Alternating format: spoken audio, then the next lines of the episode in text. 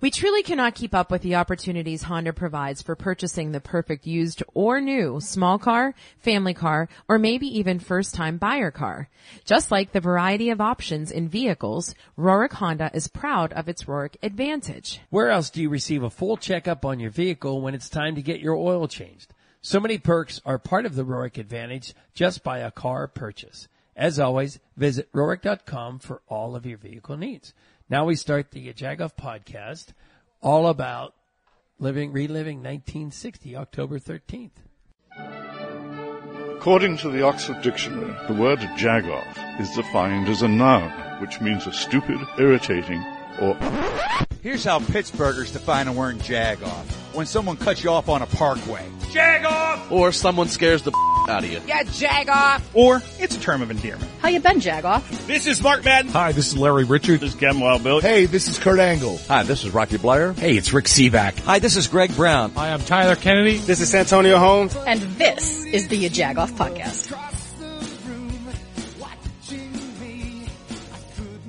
So this is the Jagoff podcast. And uh, if you're listening for the very first time, this is where we do a couple of things. We ask you to subscribe either through the radio.com app or wherever you get your podcasts. And if you're on iTunes, please go ahead and make a comment, say something nice. Or give us suggestions on other amazing Pittsburgh people who we can talk to for stories. That'd be good. We love it. That would be really good. And this is where we talk about what was on the blog. Uh, this is where you actually have this thing with, there's this poop bag that's just like kind of laying in the street. Is it where we walk? No, it's on the Montour Trail, I think. Oh. And my friend Gary Oh, posted it that's on where. his. I skimmed it off of, you know, it's creeping. You creep, And it was on Instagram and there's this bag of dog poop. So someone took the time to sco- scoop up the poop, but then left the bag there. Yeah. Like I mean, that's that's, a- just stupid. no. Yeah. Finish up. Jago. And then I had to take the initiative and tell you we have to do something because Le'Veon Bell was in the news again. So we did a little something with Bubba Bell and the Jets because he's out of there now too. So Exactly. Pittsburgh didn't want him. Now the Jets don't want him.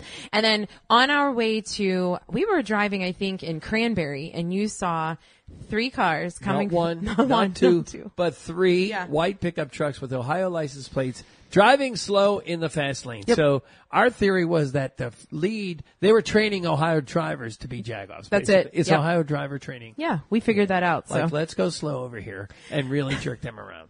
All right, who's not a Jagoff? I will tell you the people we are talking to today on this podcast. I mean, I'm not always a sports, you know, enthusiast, let's say, but for this particular podcast, I cannot wait to talk to these people. Right. And how could you not be a sports enthusiast, at least about this particular moment in Pittsburgh baseball history, sports Yeah. history? Everyone has a story about it. It's sort of like where were you when? Mm-hmm. And when you refer to the one and only Maz, you know, who better to speak with than people who really were around for that, that Yeah. time. So we have Steve Blass coming. We have uh, Johnny Angel, Jack Hunt coming. Woo! I'll let you do it at one point. And of course, our one of our faves, Greg Brown. Your fave. And all Say of it. them are going to reflect on on as we sit around the Mazeroski statue down by PNC PNC Park. Park, yeah. we're going to just sit there and uh, and reminisce. And rumor has it that the gang is is it the Game Seven gang? Game Seven gang. They're going to show up at some point because I think there's a tour of some sort happening. So our hope is to talk to one of those folks as we well. know that they always meet at the wall, and they're not allowed to and they the wall. basically, in case you don't know, they reenact that game, everything that happened with Maz's walk-off home run hitter from 1960. Yeah. So get back in the in a non-COVID uh, situation next year for num, uh, anniversary number sixty-one. You know, there's so many people that say they were at the game, and this is not always true, especially if you're younger than sixty years old. So you're lying. But a little somebody, somebody who's 90 years young was there, and we get to talk to Irv Kotovsky about Yeah. his experience. local entrepreneur who literally was there and lived through it. So we're going to talk to him. And in between each of the guests, we normally have music, but thanks to Jack Hunt and the Ginchy Stuff Museum and Store down on the north side, we have some replay uh, audio of the game that we're going to play in between each segment. Yanks tied it up at 9-9. They had scored two runs, KOing Bob Friend, the hard luck pitcher of the series, in a hurry. And Harvey Haddix had trouble putting out the fire. And then, the last of the night. And again, Chuck Thompson. The last half of the ninth inning. Changes made by the Yankees. McDougald goes to third base. Cletus Boyer moves over to play shortstop.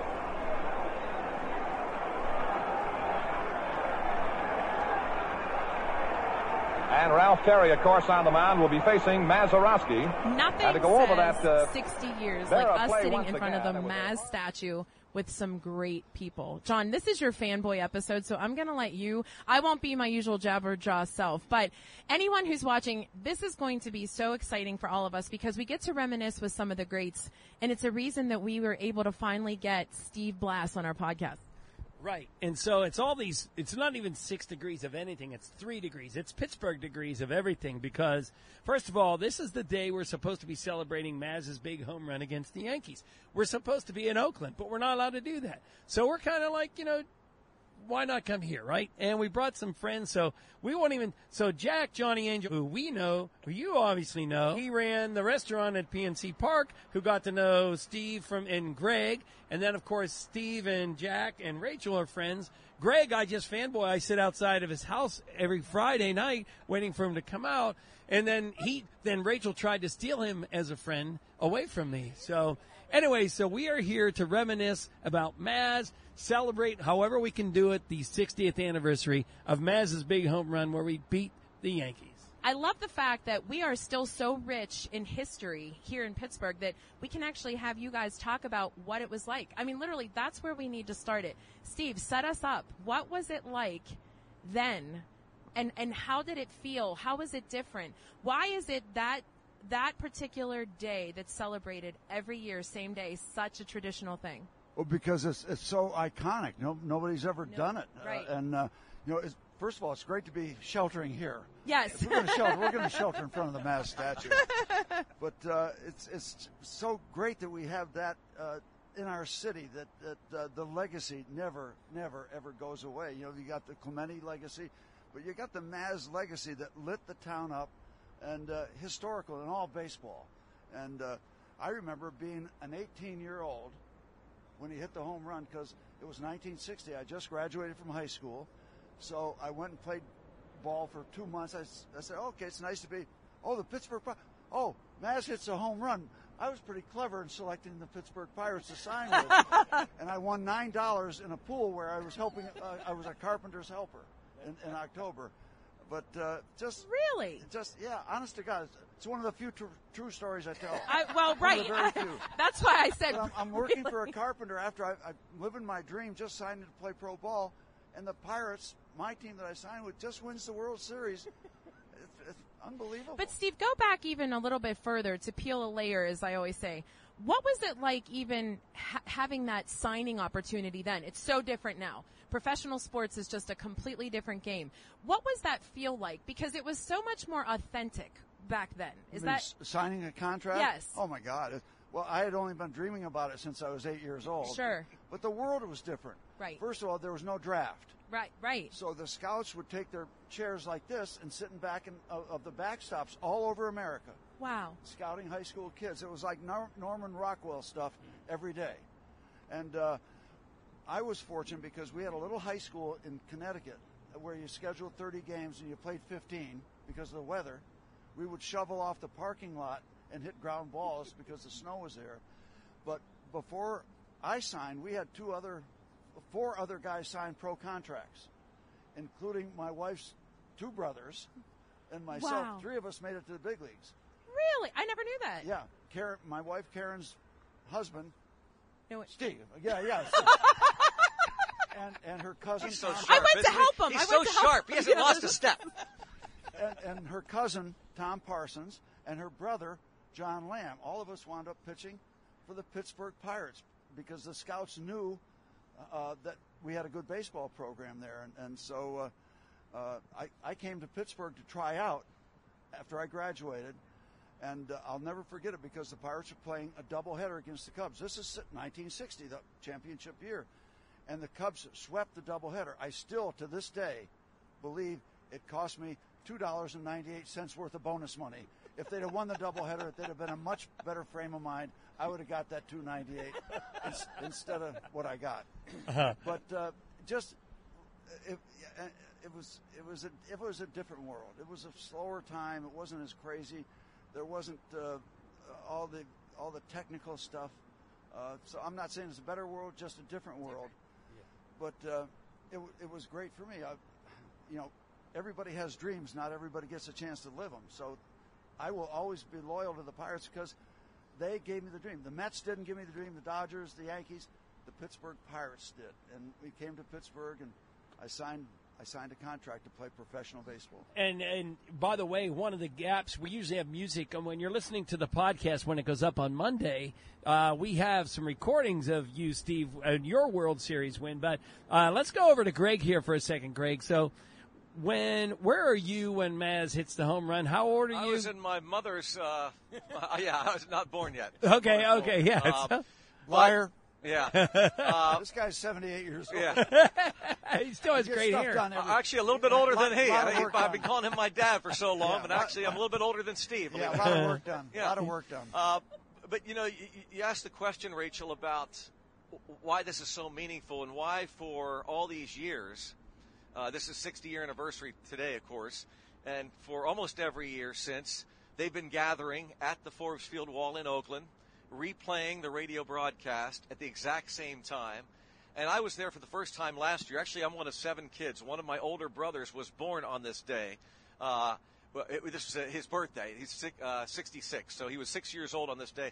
And we just happened to be walking around in Oakland last year at this time, and I said, you know, October 13th, your, it's his birthday. I said, I think they're doing this thing at the Forbes Field Wall. So we walked over there. There had to be 250 people there. Amazing. And uh, it was so cool for him because he remembered as a kid growing up in Washington D.C. Uh, his, my parents were Pirate fans. Anyway, uh, the point being that this represents, I think, what baseball represents, and that is that you don't have to be six foot six.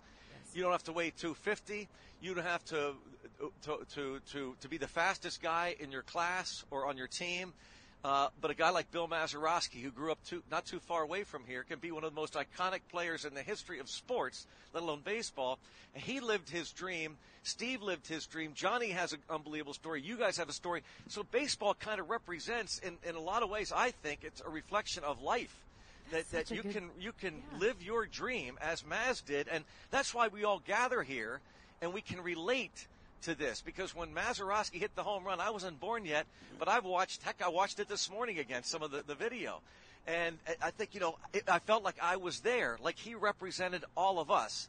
That's the, the coolest thing to me about about the, this. And Greg, run. when last year was the first year we, we bumped into each other out there, that was the first year I'd ever been to the wall, right? And it's crazy the, the how the gentlemen. There's actually a core group of guys who get together. They play the actual recording. There's a history, and uh, when you look at that, you see that baseball still is very popular in Pittsburgh, right? And there, it's it's fanatical. Well, it's funny too because John, uh, uh, uh, being there for the first time last year at the celebration, it was really cool to see, and the reaction that people had. As if it was just happening. Exactly the right. Homer. People Yeah. go crazy. And people were driving by in Oakland, nearby. They started honking their horns. like, it was Well, wild. and Greg, for anyone who doesn't know, because it's crazy to me that you weren't aware, what what exactly happens? So just go through what it looks like typically in Oakland on this Well, day. it's like it's like a tailgate party uh, over by the, the remnants of the wall, the wall that remains. And by the way, some of the wall is here. Uh, that's the act- part of the actual wall uh, here at the, the the Maz statue. But but what remains in Oakland at Schenley Park, they gather and they have the speakers out and they just play the radio broadcast, not television. So it's a throwback, and uh, you you bring your own food or, or beverages or whatnot, and just you reminisce throughout the.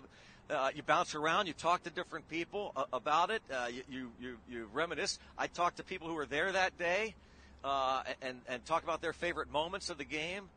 And uh, just it's just so such a it's a classic game. It's a classic moment, as Steve said to Johnny and to you guys before we started recording.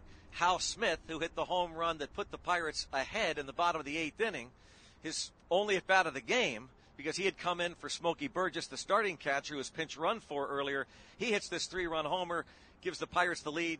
He thinks he's going to be the hero, and then the Yankees tie it up in the top of the ninth inning, so Maz gets the chance. Yeah. And it was one of the craziest, not well played ball game. You know, ten to nine. There's not a whole lot of pitching going on. Not one strikeout. But the most incredible trivia question of all time. The entire game, neither team struck out, not once. I don't think it's surprising because there's 19 runs. Nobody's going to strike out in that kind. Of, uh. compare that. Well, it's it's pretty much like a, a current game in, in the playoffs now. Yeah. No pitcher goes more than 20 minutes. Yeah. Right. Now let's No go to what. Jack. Jack, let's go back to what how you remember the home run and then reflect on how you've known these guys for so many years. the, the home run to me, of course, uh, we were all baseball fans, and I still have my scrapbook at home with just about every pirate from like 57 up. I'm still friends with Frank Thomas. Frank comes out to a lot of our shows. He, of course, is one of the great heroes of all time. I th- think he set the record for the consecutive home runs when he was with the Braves, right? But I remember that talking to people who have been at the game, game seven. If everybody had told me they were at the game, there would have been 3.7 million people in Forbes Field. No right? doubt. but it, it's funny because we all we were glued to the radio. I mean, that was it. And and some of us had some scorecards ahead of time, and I did that. I kept the score, and I still have that scorecard in my store. And when Maz hit the home run, it was just unbelievable. Everybody that I knew went downtown. So wait, a scorecard is in like as a kid, you're kind of sitting by the radio and you're you're taking stats. it's yep. Okay. Anyone came in, you would you'd scratch their name, you write it in pencil. Who who came I in for that. like Hal Smith coming in to pinch hit. Yeah. for Smokey Burgess, that kind of thing. But in there, I have, you're right, no strikeouts. I mean, you have ground ball, air, blah, blah, blah, blah, blah, blah, blah, and then the home runs. But the, when, at the last one, whenever Maz hit his home run, it's HR and the pencil goes off the page. It's like, Yeah. Perfect. Yeah. and um, but the, the the real kicker to it was Bill Mazeroski. I was a catcher, so I love Smokey Burgess. And um, when Maz hit his home run, I, I always envied infielders, but I was too big of a little leaguer to play infield, so I caught. They put the fat kid behind the plate so the balls didn't roll to the right. so uh, it was funny because the following year when we were in Little League, they had this thing out at Northway Mall. It was brand new at the time, and they had Bill Mazeroski, um, Smokey Burgess, and I think I'm not positive, but I think it was Dick Stuart. But uh, I know it was, and they gave everyone a keychain when they came in, and they would pull a keychain for a winner, and whoever won Smokey Burgess would get a catcher's mitt. Whoever won Bill Mazeroski would get his. I won the Bill Mazeroski glove, right? And uh, they hand it to me. Ma- Maz comes down. He shows me how to get down for a ground ball, which I would have been better if he said get in the crotch position because you're a catcher. But uh, Maz showed me how to do that, and the, I had the glove. It's signed by Bill Mazeroski. So now we go forward about 20 years, and I'm in a group called Harambe, and I'm married and I'm gone. And um, I go home one day to get all my memorabilia, and I've noticed that some of my stuff in the box in the attic was gone. So I said to my mother, "Where's my Bill Mazeroski glove?" And she said, "Oh, your dad felt felt sorry for Martin's kid. He didn't have a glove. He gave it to him to use for a little league." And there you have it. And that is not in Ginchy stuff, thanks It's to not your in. I wish it was.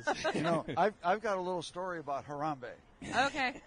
Because when I was pitching early early on uh, in the in the uh, 60s, late 60s, early 70s, I was a rock and roll fan, and I found out that there was this group called Harambe. So every night when I would win a game, after the game, I would go out looking for Harambe, Millvale, North Versailles, because they would do a cover of uh, the Rolling Stones' "Give Me Shelter," and that was my favorite song. So now we got I got Crazy. to know Jack. Yeah. So now my son uh, Dusty is 10 years old. Dusty wants to play the drums. I called Jack. My son David, Dusty, got drum lessons from Jack back in the day. Microphone drop. Way How about back in that? the day. Yeah. So That is awesome. Six.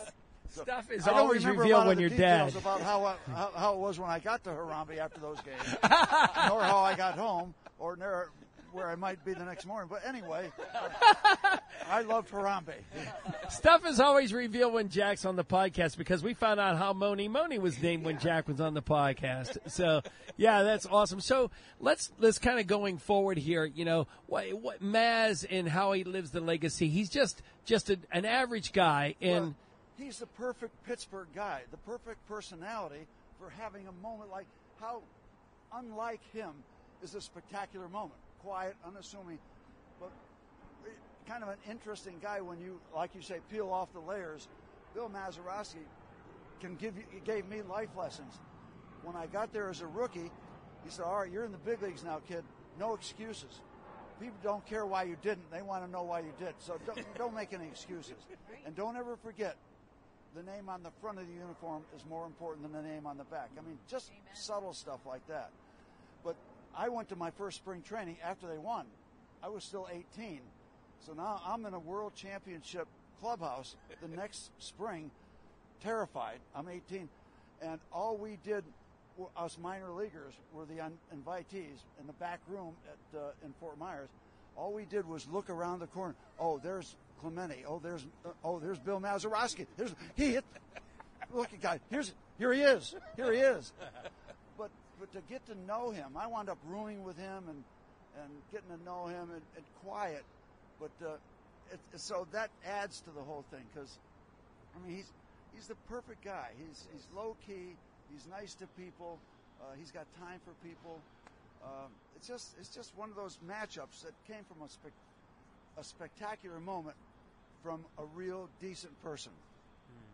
You know, it's uh, this is a. I'll try and, and abbreviate this story, but it's so meaningful uh, and personal, and everyone seems to have this personal connection to Bill Mazeroski. It's amazing. So my family was from the Connellsville. My father and extended family from the Connellsville Uniontown area. My uncle and his family moved to California in the early 50s.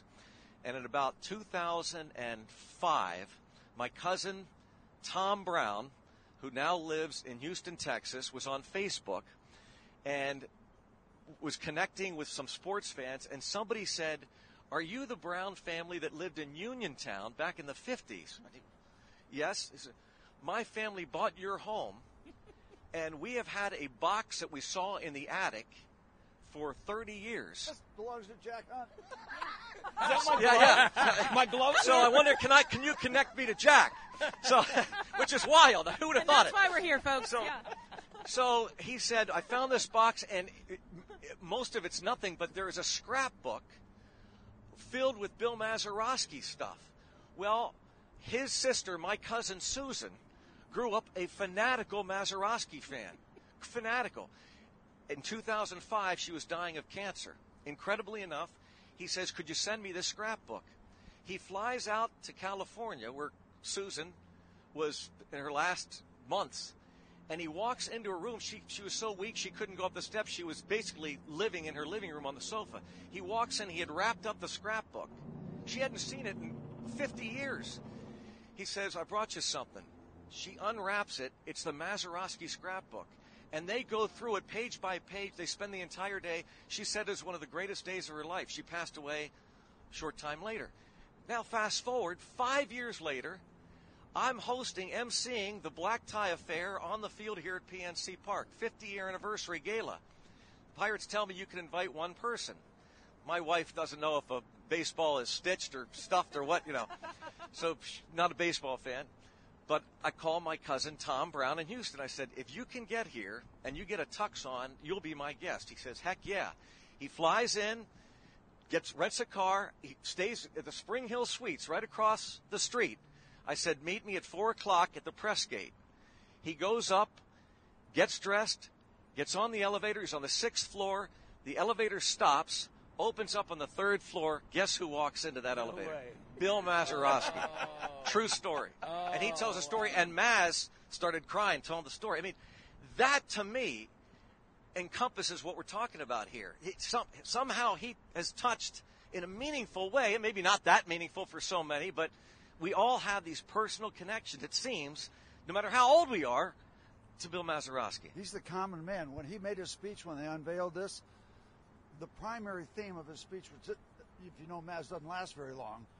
Says, all I ever want to do is play ball. I didn't want. I, didn't- I didn't need this. Shortest ever- speech, so, shortest speech on record in Cooperstown, right? Yeah, well, I, I've got the I've got the whole speech.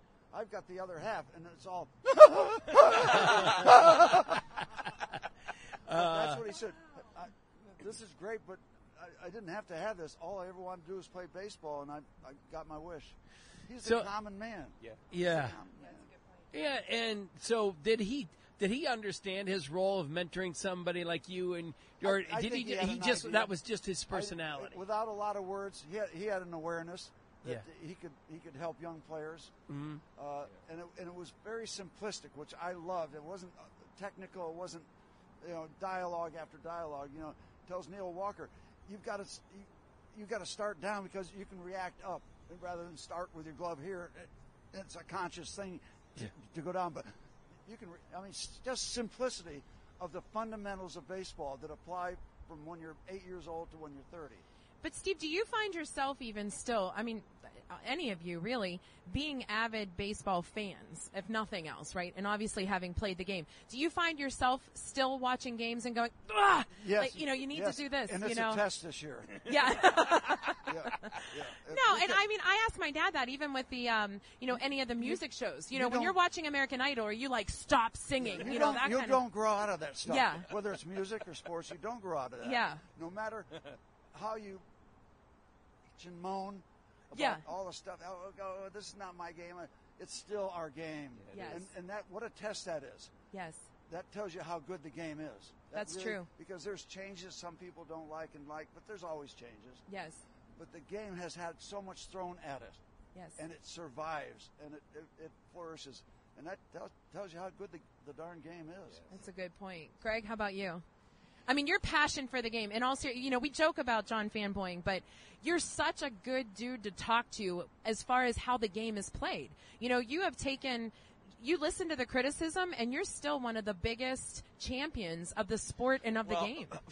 Thanks for saying that, Rachel. But uh, again, I point to, to you and John and Johnny and Steve and, and all of us and those watching on Facebook Live, those that will listen to the podcast. I, I, I think baseball kind of exemplifies life in a lot of ways. Again, because it doesn't matter how big or small you are or where you came from, you can succeed in this game. And it, it you know, for me, baseball is about life in that uh, it, it's an old cliche, but 70% of the time, even the Hall of Famers fail at this game. And it's a game about failure.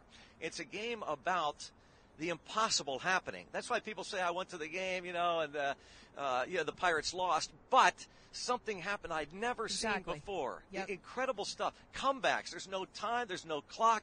And, uh, as much as we whine and moan about the length of games, you know, some heck, when I was a kid, games didn't go long enough for me. I hated it when they went fast. I wanted, I wanted to be in that ballpark for as long as I could.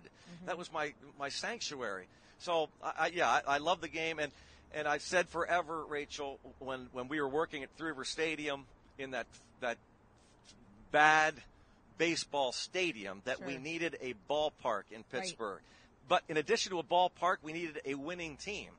And we saw what could happen in that three year run 13, 14, and 15.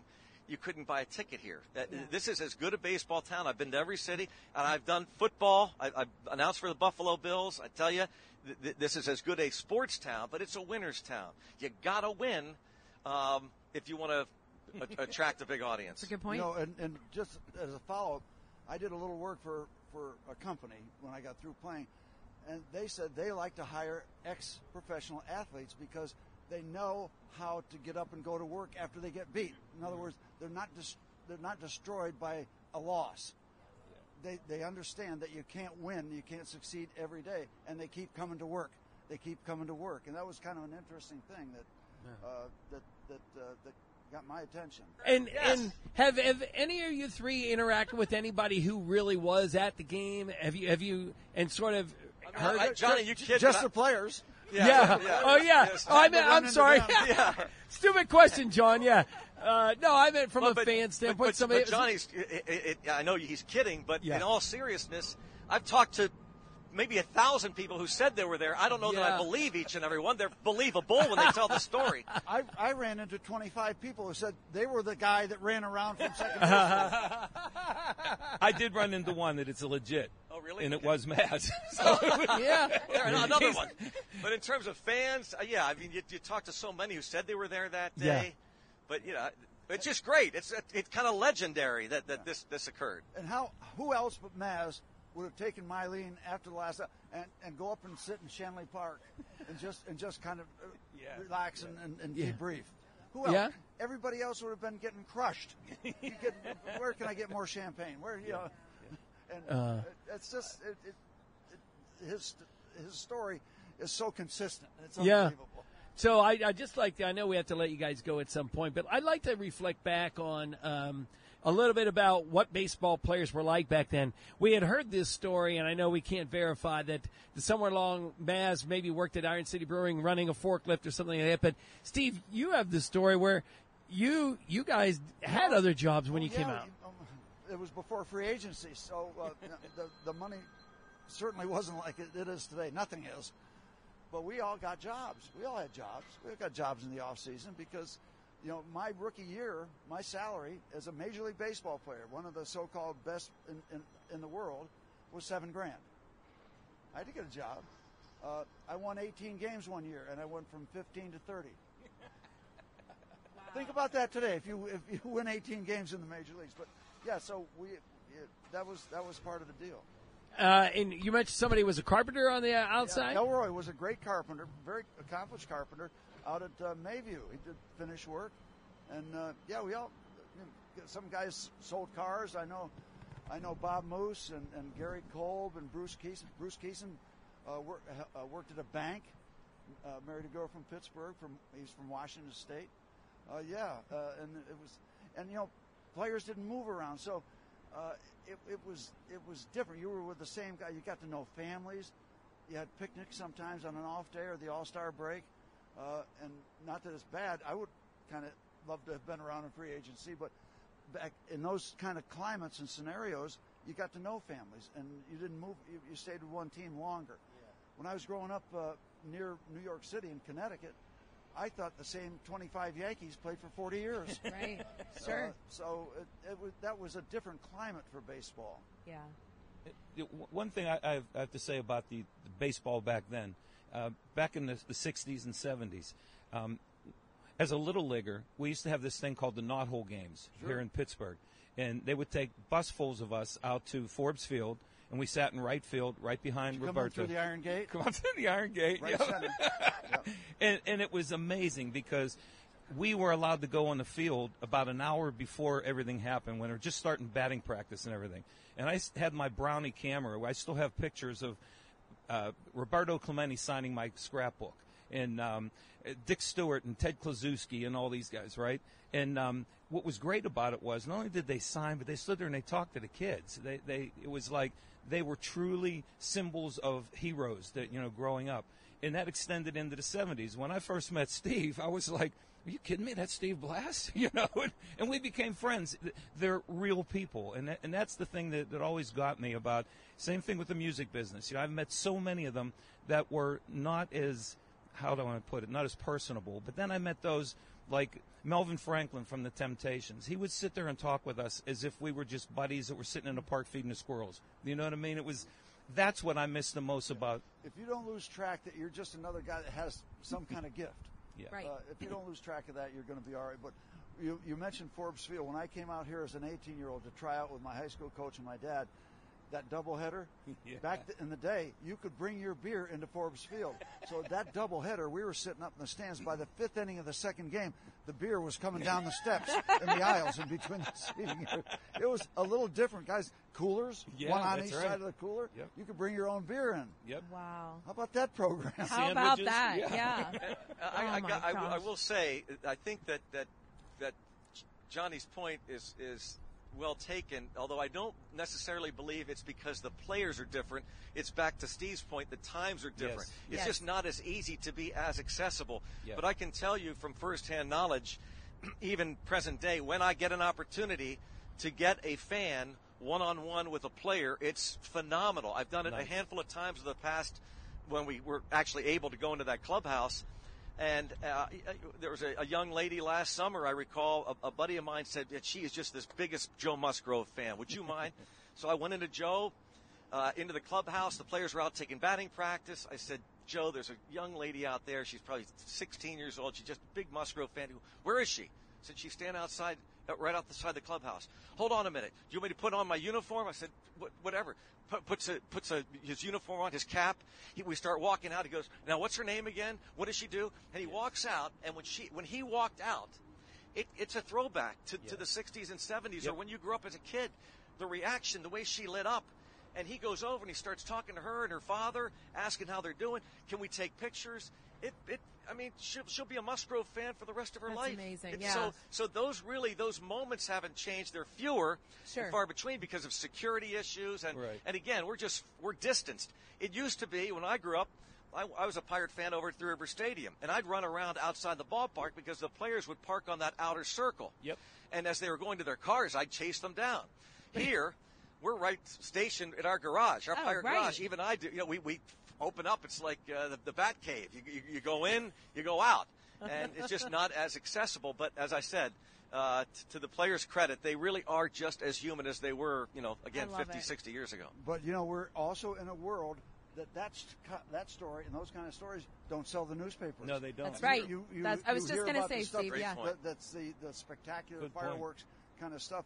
And if you are a professional athlete or have been a professional athlete in this city, and you reach out this far, the people in this city, it's incredible, will reach out five miles. Yes. All it takes is a little kindness and a moment, a moment of time. You take time to let a fan know that you're human. Yep. Instead of, hey, gotta go. I'll tell you what. To, to that Yeah. to that point, and to to to you to your where you guys are in terms of social media, Jameson Taillon and Steven Brault and Joe Musgrove in a short time have done that. You know, you Yes. talk to younger folks that that follow social media, they'll tell you all about those guys because they are they're out in, and about in the community and they're uh, touching base. Uh, pardon the pun, with with a lot of a lot of uh, baseball fans and non-baseball fans. We've had Steven Brault on the podcast. You know. Amazing, Yeah. amazingly What a talent, fun Johnny! What a guy. voice, by the way. Yeah, yeah. Yes. Sings the Broadway songs. Yeah. Well, he, he's got the kind of personality, and I'm very familiar with that. That if he pitches a good game, the Raiders will come in, they'll ask him questions, and if they start to leave, he'll say, "Hey, wait a minute, let me tell you what happened in the sixth inning." And that's what makes those kind of people so real. I, I remember my son Justin. Right now, Justin's forty now.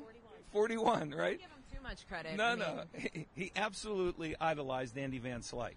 So I'm talking to Steve the one day, and he said, uh, "We'll bring him down to the ballpark." And I said, "Okay."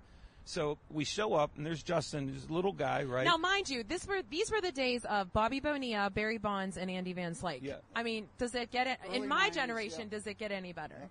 but but Steve comes to the, the, the, the where the press entrance is, right? And he goes, um, Justin, you want to meet Andy? And he, Justin said, Yes, I, I really do. And he said, Well, come on, Dad, you stay outside. This is just for Justin. Oh no! How about that? And how'd the meeting go? and he never. Uh, well, Justin was to this day he still has the um, what was the knuckleball pitcher we had then? Wake Wakefield. Wakefield, yeah. Timmy Wood- Yeah. Timmy Wakefield signed a ball for him. Jay Bell signed one for him. Andy Van Slyke, Steve, and, and he come out with all this stuff, a baseball bat from Andy, and he was like, he still has them. I mean, to this day, he will never ever forget that because heroes. Yeah. know. It's so funny you say that because as Steve said, just the moment in time. It doesn't take much time. And at, and at the same time, by the same token, for those who don't spend that time, that split second, I'm telling you, in, in a weird way, in, in my lifetime, as a kid, as a young kid coming to baseball games, I had interactions, opportunities to get autographs from players. Sure. And when they stiffed me, I never forgot it. You don't. And fast forward, I've gotten to know them. Now I know them. I've never said a out? word to them. I know them now. okay. But I could, right. if I want, in an honest moment, I could say, by the way, when I was seven years old, Right. you refused it. Right. I'm but, sure. Yeah, But, and, but Yeah. and, and he doesn't know. The, the player's dog died that day. He wouldn't That's even go right, Steve. You're right. You're absolutely right. I tell John that when he's driving like a lunatic and he's beeping at someone, I say, "You don't know what kind of day they're having." So you're absolutely right. although, although, although, I, I, you know, it, that that's all. That that is funny. It's true. But I don't believe that for a second. Well- and I'll tell you why. Because he's the example I use all the time. I've had arguments with players in clubhouses and on baseball fields over many years. Whenever I've seen them maybe not put on a smile or not sign an autograph, and I use him as an example He's a good example, yeah. he was at the pinnacle of his career. Steve Blass was on the cover of Sports Illustrated. He was one of the top five pitchers in all of baseball. And then it, it didn't go well in a hurry. But he never, ever stiffed a reporter or a fan. Nope. Never told them no. He talk about a bad day. Yeah, his dog died, and then some. But he never stopped. So it's inexcusable. And again, I go back to saying, 99% of them are great, but there are those who, unfortunately, in sports or in mu- the music industry, the ego takes hold, and they forget where they came from. Not one, many. One of the neat things is, is uh, and I, I love doing this, and he'll know that. Up in our broadcast booth, every once in a while, we'll have a, a, a kid or a family, or a family bring a kid, and the kids walk in and, and they see all this equipment, and they see these big people and all that, and they're intimidated, they're scared. So I said, Jimmy Smith, where have you been? I've been waiting for you all afternoon. Where have you been? Come on, come on. You're, will you do me a favor, Jimmy? I- I've been dying to get somebody to take a picture with me. Will you take a picture? That's all it takes. That's all Yeah. it takes. Hey, how, how much time do we have here? Do we have Well, a- you do do you what, want- we'll do whatever. Yeah. I, I got to tell you the Tommy Lasorda story. I know I've told him this. Tommy Lasorda, the longtime manager of the Dodgers, greatest ambassador to this day, uh, is a great ambassador. He used to talk about how he bleeds Dodger blue. Well, a buddy of mine who is a manager of a, a car lot in, in Brookline uh, many years ago, his daughter had a friend whose daughter was uh, had a, a, a bit of a, a handicap, and uh, and but was a Dodger fan. And my buddy said, "Do you think if I got her tickets could and got them down to the front row box seats at Three River Stadium, third base side, you might be able to just get a Dodger player over that way just to take a picture, something?" And I said, "I'll give it a shot." So you know, what's her name? Susan. Okay, so go to the day. Tommy Lasorda is at the batting cage. They had that that little riser where they hung over the big netting, and he's every Steve Garvey. I don't know, Steve. I don't know. And I'm and I worked in the front office. I'm scared to death, and I I walk up and I'm waiting for the right moment, and I'm just standing there waiting for a pause, and because he's jab talking, he's getting off the riser, he's talking. I said, "Excuse me, Mr. Lasorda." Doesn't look at me. Mr. Lasorda, nothing. Keeps talking. I'm just standing there. Gosh, I got to get him over there to see this girl, Susan. It'll make her day. She's 11 years old. Finally, Mr. Lasorda, what do you want? Doesn't look at me. I said. Lasorda, I'm sorry about it. At some point, do you think there's a huge Dodger fan? She's a little slow. She's over there by the third base side. She came here just to see you. Blah blah blah. Doesn't say a word. He goes, Where are they? Doesn't look at me. He goes, Third base side right by the dugout. He jumps off the riser and he starts walking to the third base. He goes, Let's go. Again, he's never made eye contact with me. I'm running behind him. He goes, Where is she? I said, uh, She's front row. What's she look like? I said, She's wearing blue. She's got a blue Dodger cap on. What's her name again? Susan. Again, I'm, he turns and there's a bunch of people there. And he spots this girl in a Dodger cap. He goes, Susan! And she, like. Are you a Dodger fan? She goes, Yes. He goes, Do you bleed Dodger blue? Yes. He walks over, he picks her up off the railing, brings her onto the field. Is that your mom and dad? Yes. Take a picture, Susan. Say, Go Dodgers! Go Dodgers! Boom. She walks over, puts her back down. He goes, Go Dodgers! Turns around again. He's never made eye contact with me for. He doesn't know my name, who I am, where I came from. He starts marching back to home plate, and I said, "Tommy, thank you very much." He goes, "She'll never forget it." And he walks back. Neither did you. It was it was the most remarkable performance I've ever seen, but it explains in a nutshell what we're talking about here. And nobody was better than Tommy. Nobody was better, oh. and she'll never forget it. And he did it. that, It took yeah. two minutes, but he knew what to do. And it, it goes back to the entertainment business, Johnny. You've seen it time and time again. How great these people are. Absolutely. You guys are so awesome, Steve. Let's. Uh, I know this is Maz's day, but let's also. Johnny has given us a recording that will be on the podcast of of your, an interview with you and you winning a World Series. Against that extra base hit. Hernandez is over near second base. Big hole between third and short. One strike pitch to Rettenmund. Right up the middle. Hernandez in back of second base. Throws from there. And that's the series. Pittsburgh wins. And the Pirates knew it. Danny Murtaugh, let me step in here for just a moment. 1960, you performed the impossible, and you did it again. Congratulations here in 1971. Thank you, Bob. Steve Blass, who pitched such a great game. Steve, coming in here with uh, Chairman of the Board, Mr. John Galbreath. Steve, I know you just can't express yourself emotion-wise. You're all wrung out. I don't know what to say. this is the biggest thrill that could ever happen. I, I don't believe it. Skinny kid from Falls Village, Connecticut. Well, not so skinny out there. You showed them all there was to show them, Steve. And was there any one moment in that ball game that had you really worried? There were several. Uh, one when they had the two men on, and then one hanging slider I threw to Davy Johnson that he popped up, to, but he missed the pitch. I can't, I can't believe how many people have this kind of an opportunity. I'll never forget you running over and jumping. It was a Bob Robertson you jumped on, right? Oh yeah, yeah, I Yeah. the right guy. yeah, you know, it, it's amazing because you're so intense and it's, you're in a bubble, and then it, it's just a release. And you know, you used to think about it when you're nine years old. What would I ever do after Yeah. I just won the last game of the World Series? And you, oh my, I, do this, I fall on the ground. You don't know because you're so wrapped up. But uh, it's it, it, it, it's a, it's unbelievable. Yeah. It took me a, about three weeks to finally realize. Every once in a while, I sit down now, I'll have a glass of wine late at night, and I'll say, "Did I really do that? Did I live that life and that dream and all that stuff?" love it. But it's a it's the stuff of dreams, and uh, again, every everybody Not has every- them. Not yeah. everybody gets to live them. I want to ask each of you, and we'll just go down the line Jack, Steve, Greg. If you were with Bill Mazeroski today, if you bumped into him today, what would you do? What would you say? I'd ask him if he could get me another glove. Well, right. Yeah.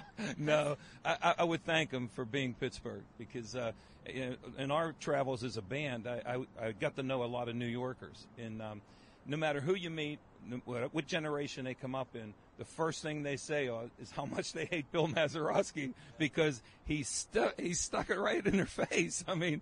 The, the Yankees, they were supposed to be the greatest ball team ever. They had two of the greatest home run hitters on their team, and, and Maz crushed them. So I'd like to thank him. All right, Steve. Good, good answer. I, I I would tell him, and I've told him this before. Uh, I can't believe our paths crossed, and uh, it, it was an honor to be a friend and, and a teammate for ten years. And he and he said, "That's a lot of not. Let's go have a drink." and, Right. And, and you know what? We'd go have a beer, and we we we'd start telling old stories because baseball is the greatest sport for stories and memories. And whenever baseball people get together, they, they will tell you all their memories. They will tell you what they love about the, the game and the special moments. And no matter how many times you've done it, Maz and I would sit down, we'd have a drink, we'd start telling stories about the times we roomed together and played together and, and things that happened. And uh, oh, just, uh, uh, and, and I would thank him for one specific thing. He told me after the seventh game of the World Series, he says, he said, and, and I, he said, now, he says, you can put yourself in a different class because you were able to win a game when you were ahead by a run. He said, a lot of pitchers can pitch comfortably when they're behind because there's no pressure. When you can get in this scenario and pitch that kind of game, and he said it in fewer words, he says, now you're now you're a major league pitcher. And Bill, Wow. and Bill doesn't throw. He throws compliments around like that manhole cover. but when you get one, you better cherish it. Yeah. I mean, it has to be just knowing how close you are. It has How, to be how lucky am I from a town of 1,200 people to wind up spending 10 years with another guy with a town of less than that and, and play together on a World Series team and be roommates? That's, that's crazy stuff. Greg. Well, I, I, I love listening to you know, more than anything else. I, I like to listen. For, first of all, one thing about Maz, I, I, I've had the opportunity. He was a guest instructor down in Bradenton every year, and uh, he found a little nook behind the clubhouse. He and Steve would have a daily cigar uh, before the workout started, and I was uh, privileged just to be able to sit there and just listen. I just love listening to the stories. I really do. And and more than anything else, over the years, having been involved in enough stuff where Maz has been there, I, I've just not bothered him because I've seen, and he's so humble. Uh, in, in a lot of ways, uh, he was miscast as a hero uh, because he didn't want it. Uh, And that's what makes it so unique. that's what makes it so unique and so great. But but because he was thrust into that moment and he accepts it and he's so available to so many, uh, and, and and some people have taken advantage of it. I tried to not to. So uh, I, I just like to back off and, and listen. You know, one other That's thing good answer. Maz taught me. He said, if somebody wants your autograph, write it so they can read it. he's got he's got the, the biggest challenge, and his autograph is perfect every time. is. And that, it's just It a is. little thing, you know. But you know, you look at baseballs and they look like doctors' prescriptions. I was just gonna say a But, doc. you know, Yeah. So I try to sign my baseball my autographs neat because I learned that from Bill Mazeroski. Yeah, but you have an easy name too, Steve. So he could have signed his name Maz. True. Yeah, that's true. That's true. I'll give And you it that. been- It would have been perfect. Yes, we cannot say thank you enough to you guys. Steve, you know we've wanted you on the podcast for a couple years. We knew once you were going into retirement, we were going to be able to capture you. Who knew it would be such an, you know, benevolent time as now? And, uh, we can't thank you guys enough for coming on. And we waited this out. It was cloudy and nasty this morning, and look what happened when Johnny Angel Yeah, from now let's yeah, let's that- all just sing one chorus of "Give Me Shelter." yeah, do it. They are sheltered. just a shout away, shout away, shout away. Good, Steve is your backup. Do it. Yeah, he doesn't know it. I would have gotten up with them and, and tried to do that, which would have been a disaster. Well, it sounds like a, a podcast, uh, perhaps for, for a future, not to be the producer, but sounds Well, like you are the you two are on yeah. stage You at are. some point in the next uh, few months, huh? I love it. That'd be I fun. That'd be We can fun. make- To, we can make anything happen. whether it's a podcast or not, to have you guys do karaoke together. I, now, I'd, I'd, Oh, I'd yeah. love to see that. Wait, ask my dad if he likes karaoke, Greg, because you're not going to like the answer. That's for another Lord, show. I was born a rambling man, trying to make a living and doing the best I see. You think he likes karaoke? Yeah, there you go. See, I love bad karaoke. I will not watch good karaoke. I have to watch the train wrecks. I love Oh when people gosh, are off can't awful stand at those. it. Oh, Yeah. really? Yeah. Oh my God! But- Have you had uh, experiences where uh, there was a guy about uh, five years ago out in, in uh, uh, Ro- the Rochester Inn? Do you know where that is? Oh, yeah. This, okay, a lot of years ago. I don't know if they still have karaoke there, uh, but there was somebody who's like uh, a, a Neil Diamond almost impersonator. And he was there every single time I, I don't walked in there. Oh my! Yeah. And he would not No, give up that mic.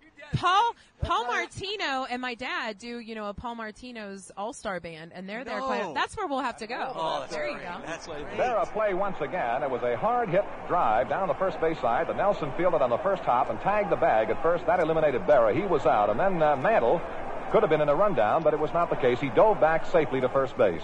Here's a ball one, too high now to Mazeroski. And the Yankees have tied the game in the top of the ninth inning. Well, a little while ago, when we mentioned uh, that this one, uh, in typical fashion, was going right to the wire, little did So we know. So tell us your name. Uh, Dan Schultz, one of the uh, game se- uh, game seven gang so members. Dan, how do you become a game seven uh, game seven gang guy? Well, it just evolved into a club. We started doing the uh, the replay in the early '90s, Right. And a lot of the pirate, you know, a lot of all, all Pirates fans, we uh, we got together, organized, put together some banners and stuff, and slowly built up the uh, the sound system. And in coordination with the uh, park in Oakland, we were able to get some large speakers. I did some signage, some banners to put on the wall and stuff, and so we get there early and set uh, set things up. We have a lot of uh, interesting facts and things about the game, and uh, we narrate it and play the game at the at the walls. It's about six of us. It's completely organic, like you said. You know, y- y- over the years you built. It, it was still on a cassette for a while, right? Yeah, early in the uh, mid '80s, uh, Saul Finkelstein, who uh, originally started this, went down to the wall by himself, and he played the the uh, game on his little cassette player, and then uh, slowly people started coming. I went down. I gave him my big boom box so we could hear it better. I love it. And then uh, the crowd got bigger and bigger, and we worked up towards the sound system and organized, and here we are now. So it's really, John, just like anything in Pittsburgh, where you start with this little thing that becomes this giant Pittsburgh thing, tradition, right? Yeah. It's just a Picklesburgh, a, you know, Three Rivers Arts Festival. This is the same thing. These are avid baseball passionate fans who want to relive this moment that will never, it will forever be a legacy here. Right. I mean- I mean, you don't look old enough to have been Yeah. born when it happened. Well, thank you on that one. But uh, I told him to say no. I was actually saying. born in '64, but I've always Okay. been a Pirate fan. I see. And when I went down to the wall and sat with Saul and listened to the game, I'm like, what a wonderful thing to relive this. Yeah. You know, and uh, some of the other players, you know, other other gang members, you know, were alive when it happened. Actually, our gang leader Herb ran onto the field when the uh, when that home run was hit. Oh, get out! Yes, yes. Wow, Yeah. That's crazy. And I Yeah. love that. I have to make light of this. You say gang leader, like you guys are these They ferocious were gang people. banging, You're right? not. You're No, this we're amazing ferocious baseball fans. yeah, They're I love throwing it. seven signs. Yeah, Right. Yeah, right. Right. I love Ah, it. So well- what are what what does 60 years mean to you? I know it sounds so cliche, but what is it about? I mean, here we are. We've hit 60. What what does that feel like today? Waking up on a an odd October day during all this crazy pandemic stuff, what did it feel like today? Uh, for me, it just it reminds me of how long we've been doing this. Yeah. And uh, 60 years, it's it seems like such a long time ago. It's it's And yet- longer than yeah, I've been alive. sure. But um, it just seems like the more and more that time goes by, it gets more and more nostalgic, more cherished. More cherished. That's a Maybe word. because we're looking for that iconic thing, and you know, we're looking for all this positive things in our life, and this Yeah. is certainly one of those. So, Y- yeah. does do can people donate to the Game Seven Gang to kind of help you with efforts, or no? No, we we would never refuse that. But we norm, we normally when we air the game, we have a canister out for Pirates charities. Okay. That Okay. money's given to the Pirates, and they Okay. they distribute it amongst the charities that they sponsor. I love but it. But we take no money. No. I love it. I That's love it. so Well- good to know. So here's the question of the day, the coveted question. If you were to meet Maz, and maybe you have, but if you were to see him in the last couple years or most recently, what would your question be to him, or what would you say to him? I would say, you know, Maz, thanks for a wonderful memory. Yeah. Thanks for being at the right place at the right time. Right. time. And uh, what a in what a nice you know what a down to earth nice fella he is. Inspiration, yeah. Inspir- You know, inspirational. You know, it was. He's uh, a great guy, and it, it couldn't have happened. This fantastic thing couldn't have happened bet to a nicer guy like Mazeroski. Great point. Can they? Is there a website that people can follow you guys on, or a Facebook page? Um, there's various articles. We don't have a specific website That's th- the that cool I know part, right? Yeah, I love it. it's so says organic. organic, yeah. right, But if you type in Game Seven Gang or 1960 World Series, you'll see some articles pop up about Oh, us. for and And you can also listen to our podcast from like a year ago where yeah. we had Joe on. Yeah, there, we so did. It's actually longer than that. It's Is that almost right? three years. Oh my yeah. gosh, yeah. that's crazy stuff. Thank you so much for the time. Oh, we no hope you problem. Enjoy the, and the rest of your congratulations day. for, for what you guys do to keep this memory alive. Uh, we sure. enjoy it and look forward to it every year. Aw, Cool. Thank, Thank you very you. much. Have a great time. All right, beat 'em Bucks. The Yanks tied it up at 9-9. They had scored two runs, KOing Bob Friend, the hard luck pitcher of the series, in a hurry. And Harvey Haddix had trouble putting out the fire. And then, the last of the night.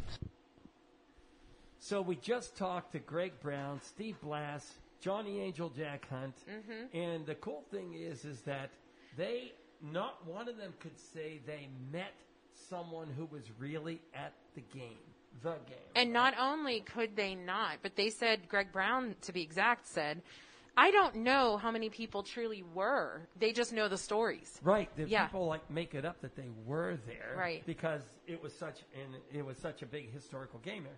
You know, you're 30 years old, you weren't there, so don't, don't lie. Yeah. But we have Pittsburgh Thank you. entrepreneur Irv Kotovsky, who was there and can verify that he was at the game. So that's why we have you on this week's podcast about the big home run. So welcome to the Jagoff podcast, Irv Kotovsky. It's a pleasure to meet you. Nice to meet you. So We want to hear, just in your words, set up the day for us, right? You've talked to us a little bit about what the series was like, but what was that particular day like? When, when did anyone have faith that anything like this was going to happen with Bill Mazeroski? even even your day, were you planning to go to the game? Were you, um, you know, was it? It was just kind of a circ- happenstance that you go, or you were a big Pirate fan. How did that? start? Well, I had seasons tickets. Uh, at that time, I think I had six seasons tickets. I started by getting two, and eventually I ended up with six seats Okay. in the second row behind the visiting team's dugout. Wow. So I had the opportunity whenever I went to a ball game to meet the visiting team's dug- people, the players. Yeah. Uh, I had given away these seats to clients of mine, right? But I went to the seventh game, which was played in Pittsburgh. It was very interesting. I don't remember the exact scores, but during the six previous games, when the Yankees beat the Pirates, this, they beat them by eight, nine, ten, or eleven runs per game. It was crazy. Right. Uh, also, they, there was a young third baseman, uh, and for the Yankees, who was not known as a home run hitter. But if I'm not mistaken, he had two Grand Slam home runs in that series, which set a record. Right. Mickey Mantle, and that was the only game I ever saw Mickey Mantle actually play. Oh wow. hit a home run into the right field stands, and in only the way Mickey Mantle could hit a home run, because with Mickey Mantle it was all wrist action. So he would wait until the ball was actually over the plate, and then swing, and his wrist would drive that ball into the right hand, into the right field stands. In that game, he was also picked off of first base. They walked Mickey Mantle to put him on base because they didn't want him to give another chance to hit the ball. And they actually had him picked off of first base. I think Smokey Burgess was the first baseman for the Pirates then. And Smokey Burgess went one way, Mickey Mantle got came back another way, and believe it or not, he dove to the bag and got to the bag before Smokey Burgess tagged him out. So that play in itself was rather unique to see somebody who clearly would have been tagged out who got back to first base. Wow. And then, ninth inning, Mazeroski, not known as a home run hitter, right? Hits the ball, end of the ball game. That's when it ended. That's it. Yeah. And it was interesting because there were so many people who left the stadium, who left Forbes Field before the Pirates batted in the ninth inning. Yeah. figuring This game is over. I don't remember what the score was, but the Yankees were winning. So they missed out on seeing history happen, is what you're saying, because so many people had essentially given up. It's not going to happen. Nothing good is going to come of this. They left early, and They then he gets early up. and went to the little bars around Bouquet Street. Yeah. now, tell us. We know well, that because the the, uh, the Forbes Field was be, was off of Bouquet Street. Yeah. So the place went wild. Oh. Right? Uh, we had no mobile phones, so you couldn't call the people that, Right. that, that left. Right. Yes. They were gone. Right. And of course, they were sorry they ever left. Yeah. Right.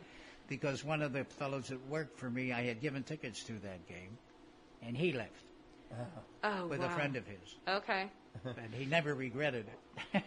Do you recall what the headlines were like the next day? Uh, You know, if you're reading the newspaper, what was that like, or what was the feel of, oh my gosh, this just happened?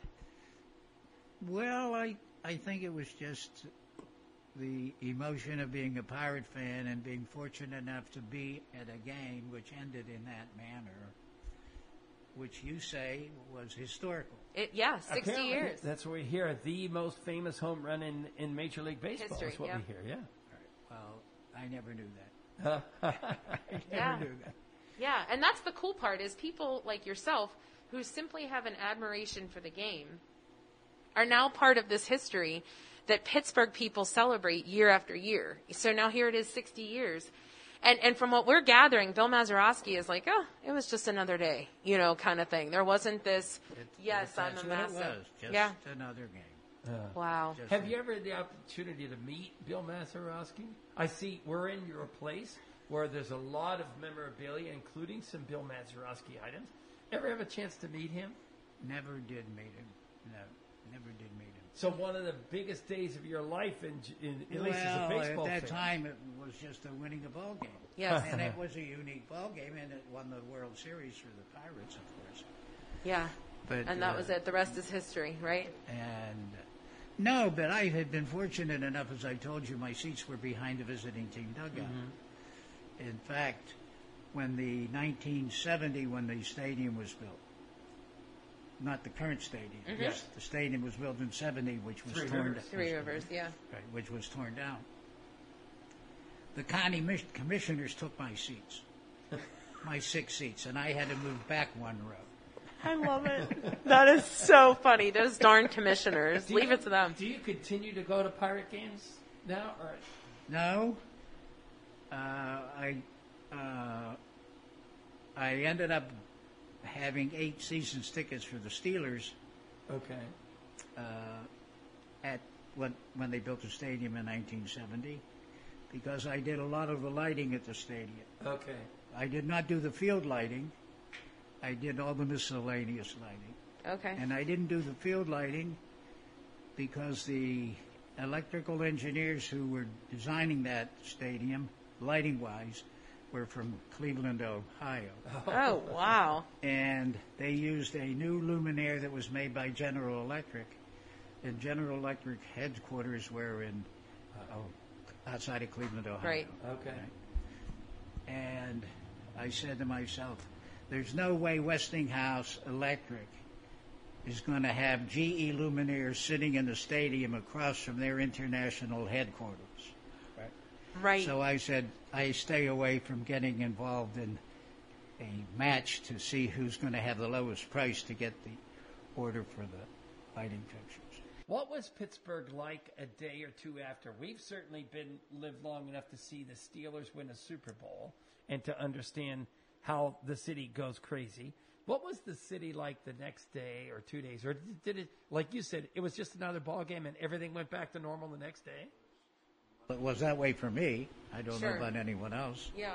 I mean, you always have those diehard fans that Yeah. want to go get drunk and raise hell. But, but that wasn't me. Yeah, that's awesome. That's so great to have been able to see it that closely. Well, we cannot thank you enough. We, we always ask a question of the day, though.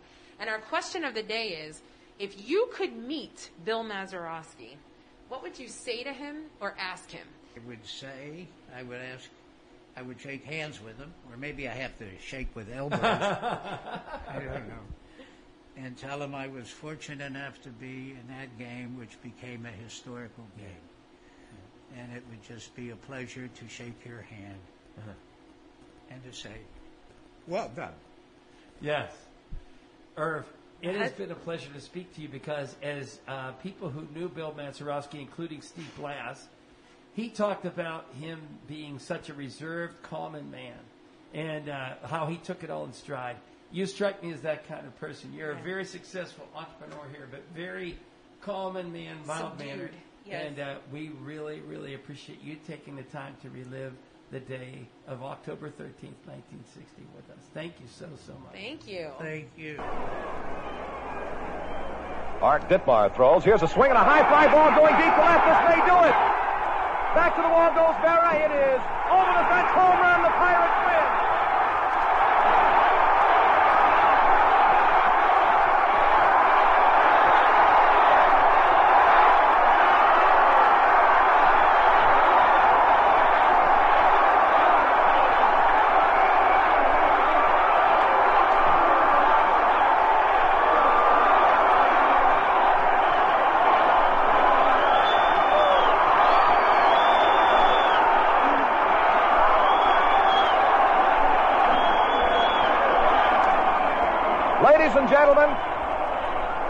Mazeroski has hit a 1-0 pitch over the left field fence at Forbes Field to win the 1960 World Series for the Pittsburgh Pirates by a score of 10 to nothing. Once again, that final score, the Pittsburgh Pirates, the 1960 World Champions, defeat the New York Yankees, the Pirates 10 and the Yankees 9. The celebrations extended to Addis Ababa and Timbuktu. Those crazy 1960 pirates were indeed the most impossible pirates of them all.